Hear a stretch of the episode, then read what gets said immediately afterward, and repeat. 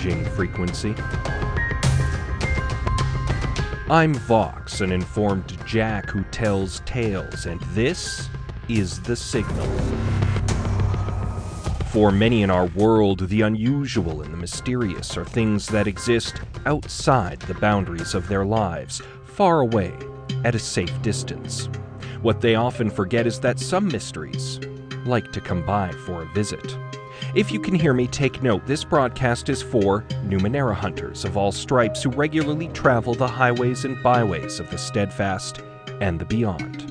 This information may be useful at any time. There are many strange people and places who can be encountered by a weary traveler, for these are tales from the road, and you should listen carefully.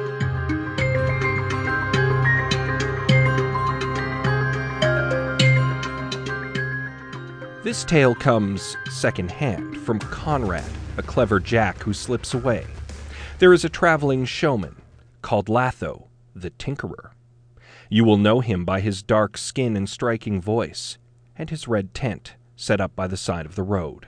He usually avoids major cities and settlements, staying mainly to the byways of the steadfast, drawing in an audience with his enticing music played on a floating synth instrument of unknown make and origin.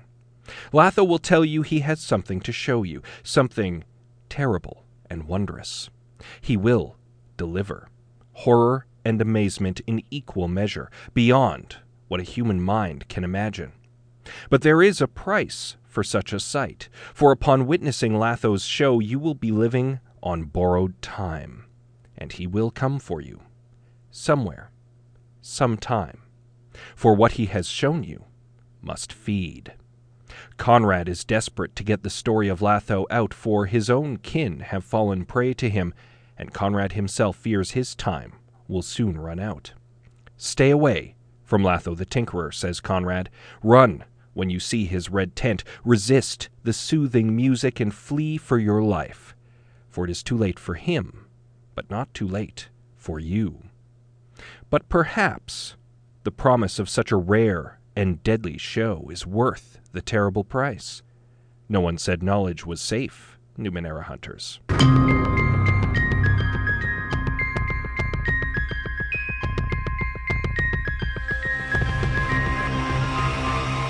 Have you ever heard of the Traveling Tower? It is an ambulatory building 60 feet tall that travels the beyond, seemingly by its own will, on a hundred legs. It follows no obvious pattern or schedule, but occasionally passes near to settlements. It moves at a slow but steady pace, seems able to avoid striking or running over anything, and rarely comes to a complete stop. A weary traveler could catch a ride on the tower with little trouble, but should beware, for there are some dangers within the traveling tower. You see, the tower is bigger on the inside than on the outside. Many have entered the mobile edifice and never returned, having become hopelessly lost within its walls and starving to death on the inside. Then there's also the danger that something else has already hitched a ride within the tower and may not be welcoming to new companions. Tales are told of bandits or creatures lurking within, preying upon the unwary. But plumbing the depths of the traveling tower could bear fruit. Who knows what secrets have been lost within its walls over the years, and perhaps, somewhere inside, one could learn how to control it.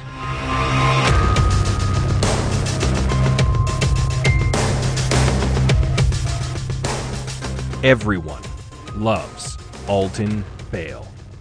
He's a handsome man, tall with broad shoulders and long auburn hair. He has a dashing smile with such white teeth and blue eyes that twinkle with a hint of mystery and the promise of adventure. No one knows where he comes from. He arrives in town one day with shins to spend and tales to tell. When the shins run out and the tales begin to repeat, no one minds, because everyone loves him. He stays at the inn and takes his meals for free, is provided with whatever he needs, no charge, no questions asked.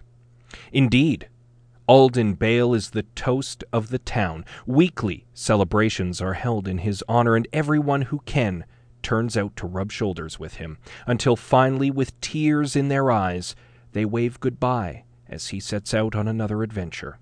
He takes their food, their money, whatever he needs, all given freely by a town that was thankful just to have been blessed by his company for a short while.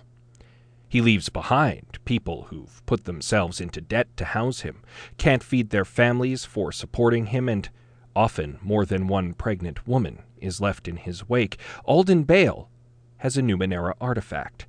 He does not hide this fact, he wears it proudly. No one questions it or minds it because they like him too much. But he is a leech, and he is a devil. But that's okay, because everyone loves Alden Bale. And I dare say you will too.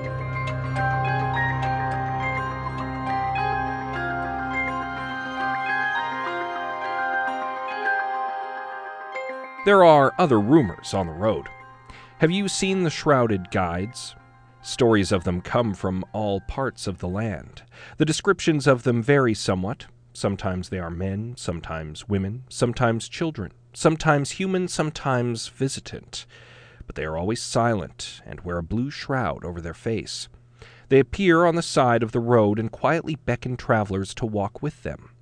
They do not speak, but will lead the curious to strange places, odd events, mysterious puzzles, occasionally even into dangerous situations. Then they vanish. No one knows who they are or why they do what they do. There is a road in the Steadfast that always leads somewhere different.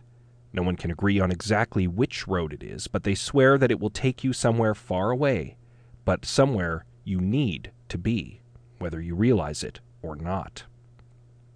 If you should ever find yourself on the path lined with red crystal trees, turn back immediately.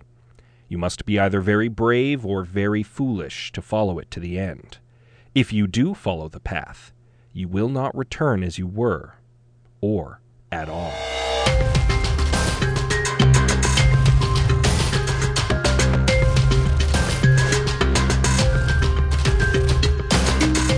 Our time once again grows short. To all of you on the highways and byways of the world, good travels and safe journey. To everyone else who can hear me, keep listening. I'll be back with more tales from the steadfast and the beyond. Gay to see, Numenera Hunters. I'm Vox, and Signal.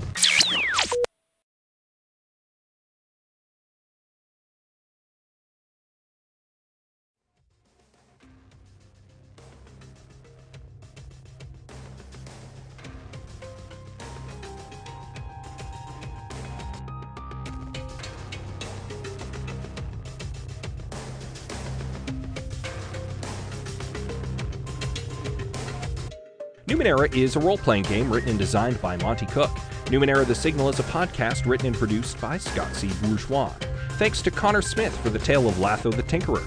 The Signal theme song is The Complex by Kevin MacLeod at Incompetech.com. If you have a tale, report, or story you'd like to share, you can reach Vox through Twitter at, at VoxJack or online at VoxJack at gmail.com.